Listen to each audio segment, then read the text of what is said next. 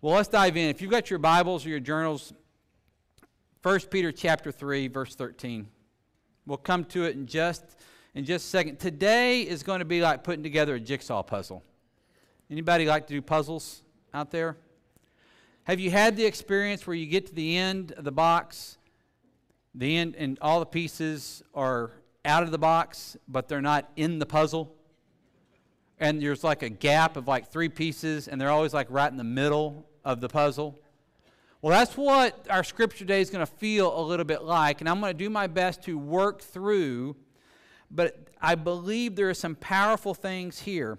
And so, what I would like to do is I'm going to read part and we're going to work through part. And we're going to read part and work through part. What I'd like to do, just to begin, is I would like to read all the way through and just have you once again look at your scriptures look at your journal, look at your device, and just look and think. And if you've got a pen or you've got a way to highlight, I want you to highlight anything that jumps out at you. And if nothing jumps out at you, I would challenge you that you're not actually paying attention today because it gets a little strange here in the middle. Okay? And we're going to work our way through it, but I want to set the stage for us because this is what Peter is going to call us to today. So, if you have it, follow along with me. Chapter 13, I'm just going to read through. In fact, Randy, I don't know that if these are in the order. If they are, you can throw them up there, but if not, we're just going to be a straight reading through. Now, who is there to harm you if you are zealous for what is good? But even if you should suffer for righteous sake, you will be blessed. Have no fear of them, nor be troubled. That's going to be very important. But in your hearts, honor Christ the Lord as holy, always being prepared to make a defense to anyone who asks you for a reason for the hope that is in you. Yet do it with gentleness and respect, having a good conscience, so that when you are slandered, those who revile your good behavior in Christ may be put to shame. For it's better to suffer for doing good, if that, sh- if that should be God's will, than for doing evil. For Christ also suffered once for sin, the righteous for unrighteous, that he might bring us to God, being put to death in the flesh, but made alive in the Spirit.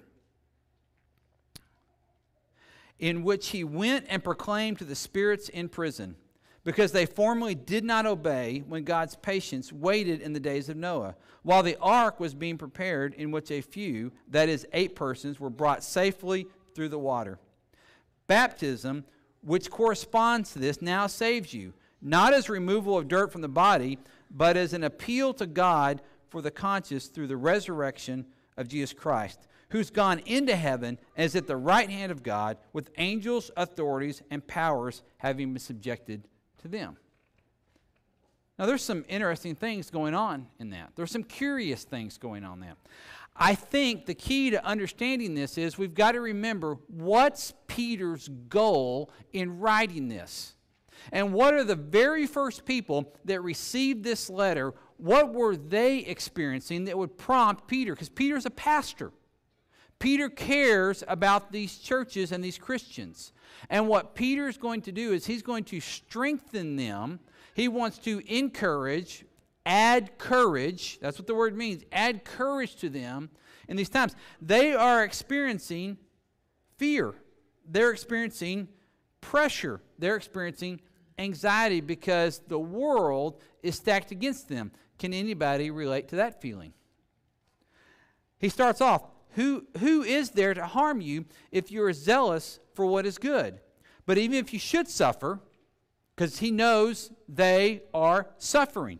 If you should suffer for righteousness' sake, you will be blessed. Have no fear of them and don't be troubled. Well, that falls under the category, Peter, of easier said than done. Man, I can just get up here and go, hey, life's tough. Don't worry about it. Cameron, come lead us in the closing song. You'd be like, well, that's not really helpful. So, what Peter's going to do in the remaining verses is he's going to be helpful. So, he goes on. He says this In your hearts, honor Christ the Lord as holy, and then he gives our theme verse, the one that I believe that all of Peter's is the, the book, the letter, First Peter is wrapped around. Always being prepared to make a defense to anyone who asks you for a reason for the hope that is in you. Yet do it with gentleness and with respect. So he gives us this theme verse, and he gives them a very unique kind of command. He says, I want you to always be prepared to give a defense. Now, some of your translations may say an answer, may say an explanation. I want you to be able to explain what you have. Peter understands a very basic principle about how we are. I'll illustrate it this way. The other day, I was in Sam's, and if you've seen something in Sam's now, they've got this station where you can go over near the produce and there's a person there, and they've got this big machine, and they've got all these oranges. And if you want, you can order this jug, and they will take the oranges and they will put in the machine, and it will squeeze and put pressure on them, and then something will come out. Do you know what comes out of oranges when you squeeze oranges? Orange juice. Do you know why orange juice comes out of oranges when you squeeze oranges? It's because that's what's in there. Now, I noticed none of you wrote that down. I'm giving you some deep research here that I've done this week. When something is squeezed and put under pressure, what's in there is going to come out. Peter is saying, you have a living hope. You are now experiencing the squeeze of culture. You're experiencing the squeeze of the government that is against you. You're experiencing the squeeze of your friends that do not understand. When you're squeezed, what comes out? Peter's saying people that, that possess a living hope profess a living hope. What you possess is what you profess. And so he is about to give them not just, I want you to have this because that's what you should have. He's going to give them the reasons that you should have this. And so what Peter does is he doesn't just say, as I've often read this passage, well, I guess anytime somebody asks me, I just need to be ready. And so I need to go looking all across the Bible and I need to have all these answers stacked up on here's why I believe what I believe, and here's how I can refute this argument, and here's how I can refute that argument, and here's all that I know about, you know, how the Bible came to be and textual analysis and scriptural validity and all those other fancy things. I need to be ready for all that. That's not what Peter's saying. Actually, what I had always heard in my head was Peter wants me to defend my faith. That's not what Peter says, is it? Look back at 315 again. In your hearts, honor Christ the Lord as holy. Always be, pre- be prepared to make a defense to anyone who asks you for the reason for the, what's the next word? For the hope that you have.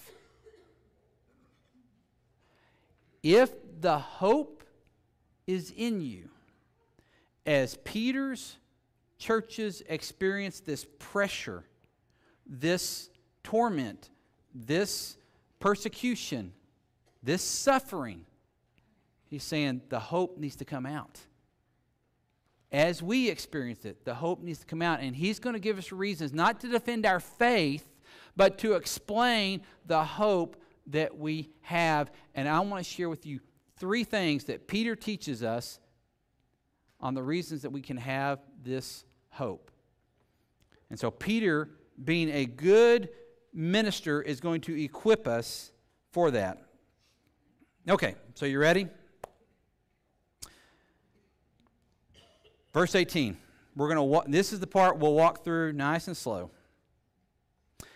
For Christ also suffered once for sins, the righteous for the unrighteous, that he might bring us to God, being put to death in the flesh, but made alive in the spirit. Peter's about to tell us three places that Jesus has gone to. The first place is the cross. Jesus goes to. Notice what he says. Christ suffered. He's saying, you, You're suffering. Remember, your suffering is in line with Christ's suffering. You feel like you're suffering and being persecuted unjustly. Christ was innocent and he suffered greatly. He suffered once for sins, not for his sin, but for your sin, for my sin. Jesus went to the cross and he took our place. The fancy word for that is he was our substitution. There was a judgment that I deserved. There was a judgment that you deserved. There was a judgment that all deserve that ends at a cross. But so that you and I did not go there, Jesus went there completely righteous, but for the unrighteous, for you and me, that he might bring us to God. And so Jesus is going and he's in our place. He is the sacrifice, he is the lamb. This is why our claim as Christians is so unique. Our claim is not that I worked real hard and I got my act together and then I grew close to God because then I could draw near him. Our claim is this is that I was so messed up that God had to come on a rescue mission for me and take my place when, when Christians are accused of being holier than thou, all that I can realize is that we're doing a horrible job of telling our claim. We're not holier than anybody else. We're just acknowledging we're so messed up, we needed Jesus to come in and do what Jesus did. And what Peter is saying is that's been done. And so the first reason I want you to understand that we can have hope is because of the redemption of Jesus. Your redemption through Jesus is a reason for the living hope that you have. Now, I've got to pause this one just for a moment because we can't rush too easily by this. Because so many still think it's up to you to get the job done. It has been my incredible blessing to work with so many and help them prepare their funerals.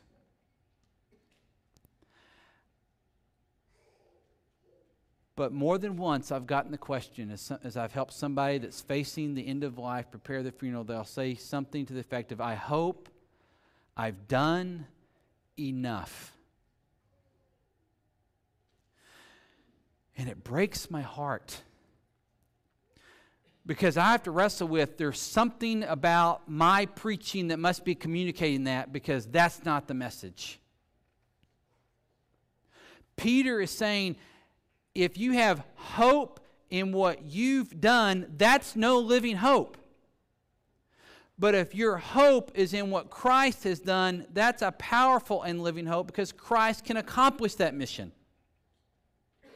Scripture tells us that He took away all the sin and the legal code that was against this, he nailed it to the cross and it's been canceled. It's been wiped out. It's been deleted. You can't reboot. You can't get it back. It's not somewhere in the cloud. Too many of us are living like God's got our criminal record still on a database up in heaven.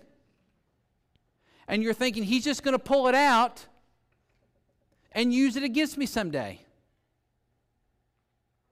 That's not what Peter's saying. Jesus went to a cross. And he died there. And when he died there, your sins died there.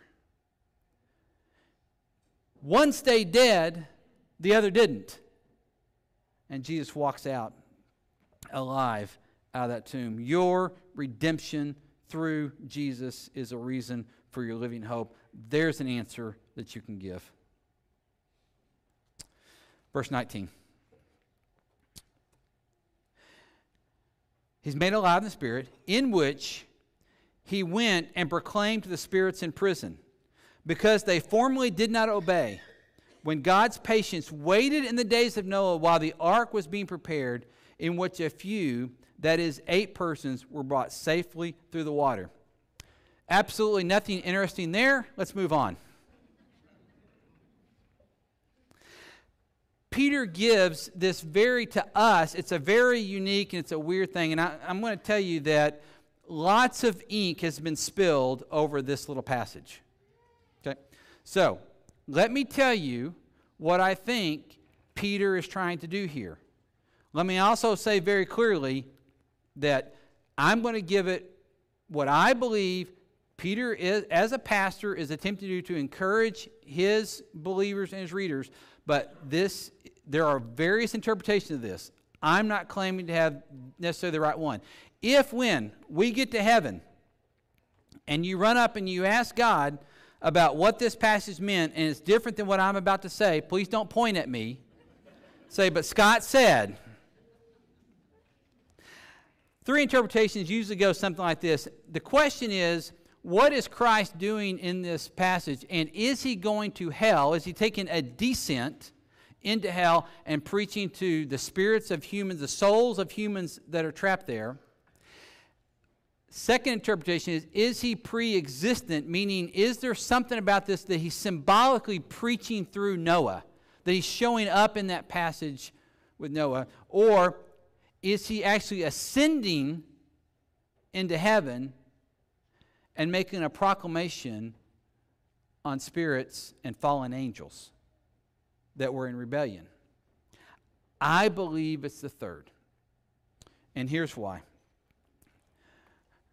Because when, when first of all, when you see this word spirits in here, and it has no qualifier on it, it usually means a supernatural being of some kind. And, and that and this one has no qualifier on it, and it references a supernatural being. And it says, it says, he went and proclaimed to the spirits in prison because they formerly did not obey. Now, he uses this reference to Noah, but if it's only to the spirits that disobeyed at the time of Noah, why would that be? What, what, what was special and unique about the spirits of the, the souls of the people of just of Noah? That, that seems too limiting. And it actually takes place. I know we think this goes on we, we think Peter's referring to the time between the cross and the resurrection. I think what Peter's actually doing is he's referring to the time after the resurrection. Because notice back in verse 18, right before it, what he is saying is, is at the very back half of it says, being put to death in the flesh, but made alive in the spirit, in which he went and proclaimed. Okay, he was made alive in the spirit, and he then went and proclaimed. I don't think that Peter is referring to a, a, time, a space of time between crucifixion and resurrection. I think he's referring to right after walking out of the tomb because he just is alive. And then he gives this reference to Noah. Remember, Peter's writing to a group of people that are being challenged and they feel isolated from their surroundings and they feel alone in the world because of their beliefs. That's how Noah felt. And so Peter's reaching back into this Noah story. He's saying, just like Noah felt, you felt. And when he does that, he creates what Tim Mackie from the Bible Project calls a hyperlink.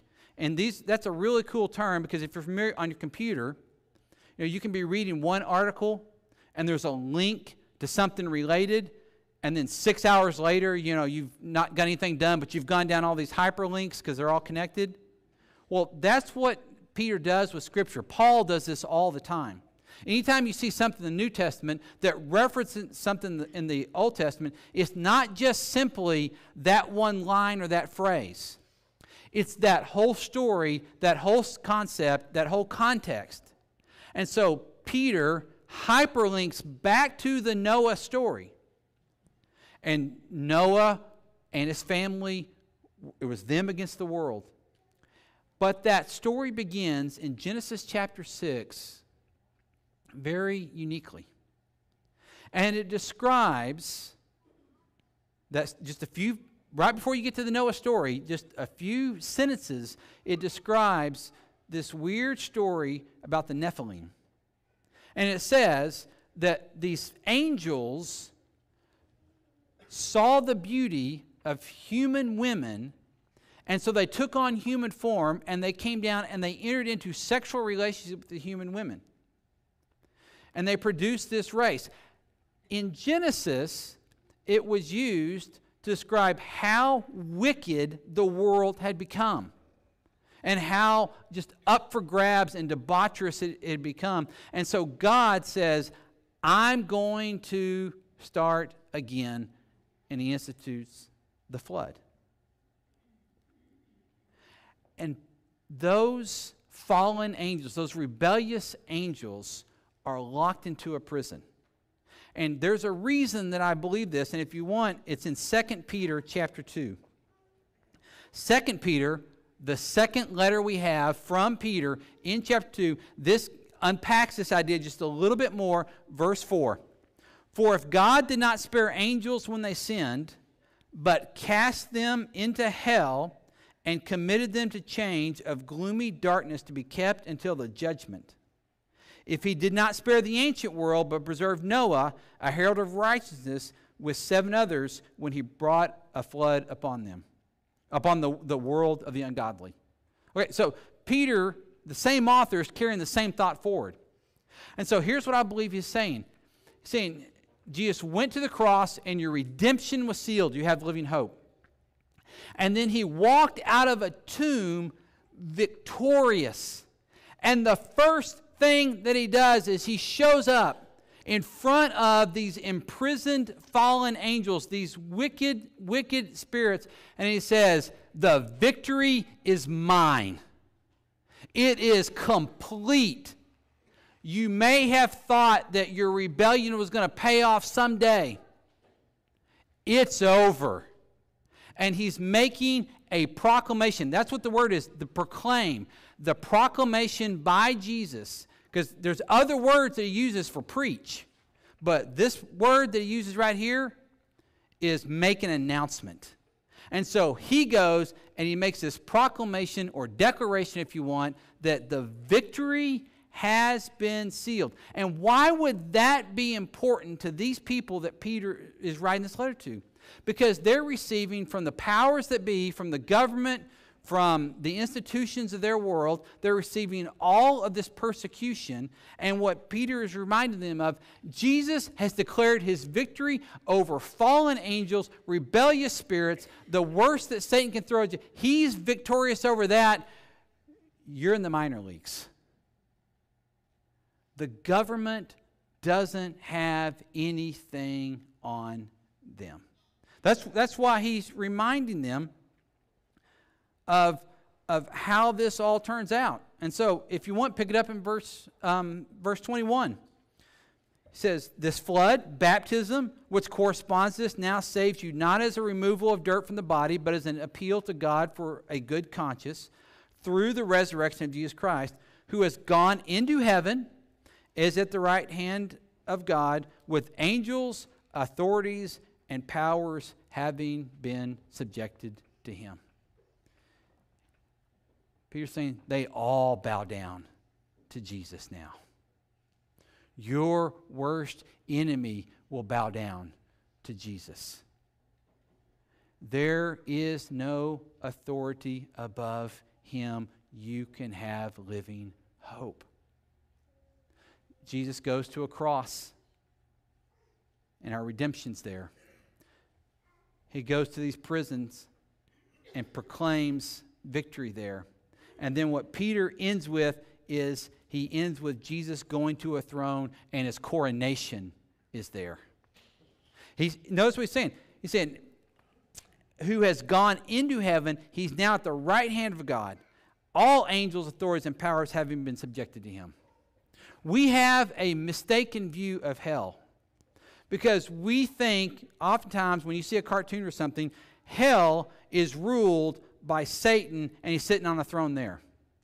The Bible never describes a throne in hell because Satan does not sit on a throne. There's one throne, it's in heaven. Jesus is sitting squarely on it, and it's not up for grabs. He rules everywhere. And these people are receiving this letter and they're being reminded that they have a living hope in a God that does not worry about elections. He's not scared about what Congress is going to do next. He, he's not sweating the economy. I, I know we do, but he's not. And that's what Peter's reminding him of. He says, That's a living hope. And when somebody comes and asks you, Why do you have this living hope? It's because that Jesus has bought my redemption. And he's made a proclamation of victory. And he now sits as king on a throne. And this is just extra. I know we like the phrase, I made Jesus Lord of my life or King of my life. Jesus didn't need your permission for that. Now, we can acknowledge that he's king, but that is only acknowledging what he already is, was, and will be forever. That's our declaration. Now, here, and here's the beautiful, beautiful part of that. That's why he talks about baptism in here. Notice what he says, verse 21. Baptism, which corresponds to this, corresponds to what? Corresponds to this flood that washed the wickedness off of the earth. Started again. Not as removal of dirt from your body, but as an appeal to God for a good conscience through the resurrection of Jesus Christ. If we think that the power is actually in the water, you're sorely mistaken. The power is not in the water. There's not magic water out there. He's saying this isn't just like getting wet. Okay? If it if it was, we would douse you with water when you walked in the door. He's saying it's a work on the inside. So when we participate in baptism, and the word there is immersion, when, when you go under the water, your baptism is a participation in the death, burial, and the resurrection. It's a declaration that He is King. And it's a submission coming under Him saying, You are now Lord of all. And my life that you had bought already, I freely submit to your rule. And there's living hope. Not something that I've done on my own. Not because I've got a good rap sheet or a bad rap sheet behind me. Not because I've got a certain amount of sins on one side and a certain amount of good deeds on the other side of the scale, and I think I can get this thing to balance out. Because of what Jesus has done. And the way that we participate in that is through baptism. This is one of the reasons that one of our Vision 5 is that we're praying for a harvest of baptisms. And we are seeing more and more an increasing number of people say Jesus is Lord through baptism. And every time we celebrate that, because that's once again living hope playing itself out. That's the story of redemption playing itself out. That is seeing a life move from the prison to victory overall. And that should get us excited. Because what baptism is, it is a complete and utter change. This is why we call it a new creation. Anybody that's being baptized. There's a, a new person being born. In fact, we should actually host our baptisms and they come out of the water, we should say, introduce yourself. Because it's a new creation now with a complete new identity. And none, none of that which tainted the old self completely clothed with Christ. I've, I've shared the story before. But as I was a youth minister, another church, a student came in, and I didn't know this student because he'd only attended sporadically, but he showed up in the office that day in the middle of the week because grandmother brought him down. And grandma says, he needs to be baptized. And the other youth minister that actually had a relationship with him, that knew him and at least recognized him, went and talked and visited with him, and then those two and the grandmother and myself, we went into the worship center where the baptistry was, and the other youth minister and the student went back, and I'm standing there with the grandmother, and I'm trying to make small talk and get to know her. They come out, we have the baptism. The two of us, we applauded together. We were excited. And I just look at her and I say, wow, what an incredible day and what a big change. To which she says, yes, it's an incredible day, but he doesn't have to change that much. My thought since that was, what have we done to baptism where we don't see baptism as that big of a change? See, on one level, baptism is an execution of an old self. And we don't get to living hope because we don't have to change that much. We get to living hope because the old self is dead and now there's a new self alive through Christ, made alive by his Spirit. And it should be radically new. Because I wonder if we don't have that much hope, if we can't actually answer Peter's question in verse, in verse 15, if we haven't fully bought into this idea that God has done something radically grace filled in my life that I did not earn. And the more we come to understand that living hope and that grace, the more we're going to fall in love with Him over and over and over again. So I would boldly ask you today have you been baptized? Have you participated in that redemption, that proclamation, and that coronation of what Jesus is, has done, and who he's become? And, and I would boldly ask you to wrestle with that. Because th- this isn't something that we hold out as some kind of, well, here's another little step you go through. This is a radical change that is available to you. And anybody that's gone through it, we should be able to speak about this with a living hope and just in awe that I cannot believe what God's done on my behalf. And that a victory has been won. A victory has been won. Something was up for grabs. My life was up for grabs. And it was at risk. But a victory has now been won that cannot be taken away, that cannot be shaken, that can, cannot be robbed. You know, the scripture says where no thief can break in and steal. It's not at risk in any way whatsoever. That's our living hope. No administration, no economy, no persecution, nothing will challenge that. So, what I'd like to do is I'd like to pray over you. And I'd like to pray for you that this living hope, if, if you are already a part of that, that we would find ways to express it again and again and again and again. And if you're not yet a part of that, I want to pray that for you as well that God would begin to work in your heart and would see just how within your reach this is. And I know that's true because you're not outside of God's reach. So if you would, stand with me, please.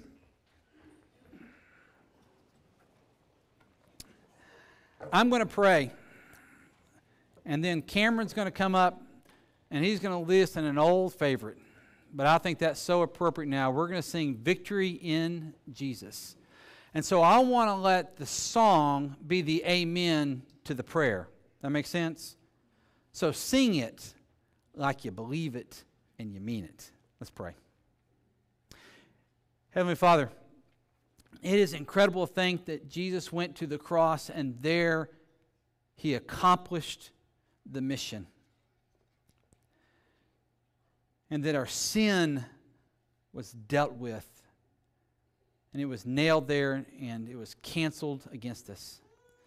Father, I pray for anyone that still lives thinking that you've got a record somewhere, that you're going to pull out and use as leverage against them somehow, Father, that you would fill them with a living hope that calls that out as a lie.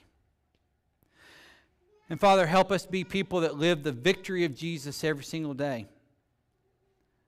That even as we face that which oppresses us in this world and this day, that we would understand that Jesus already is victorious over it. Because Jesus is our King. And Father, would you help us to live lives in worship and subject to Him as a King? That all of our lives will become lining up with the day that we're going to see our King face to face. And so, Jesus, I thank you for being the gracious King, the sacrificial King, and the resurrected King. It's in your name we pray. It's in your name we have victory. It's in your name we have living hope. Amen. Cameron.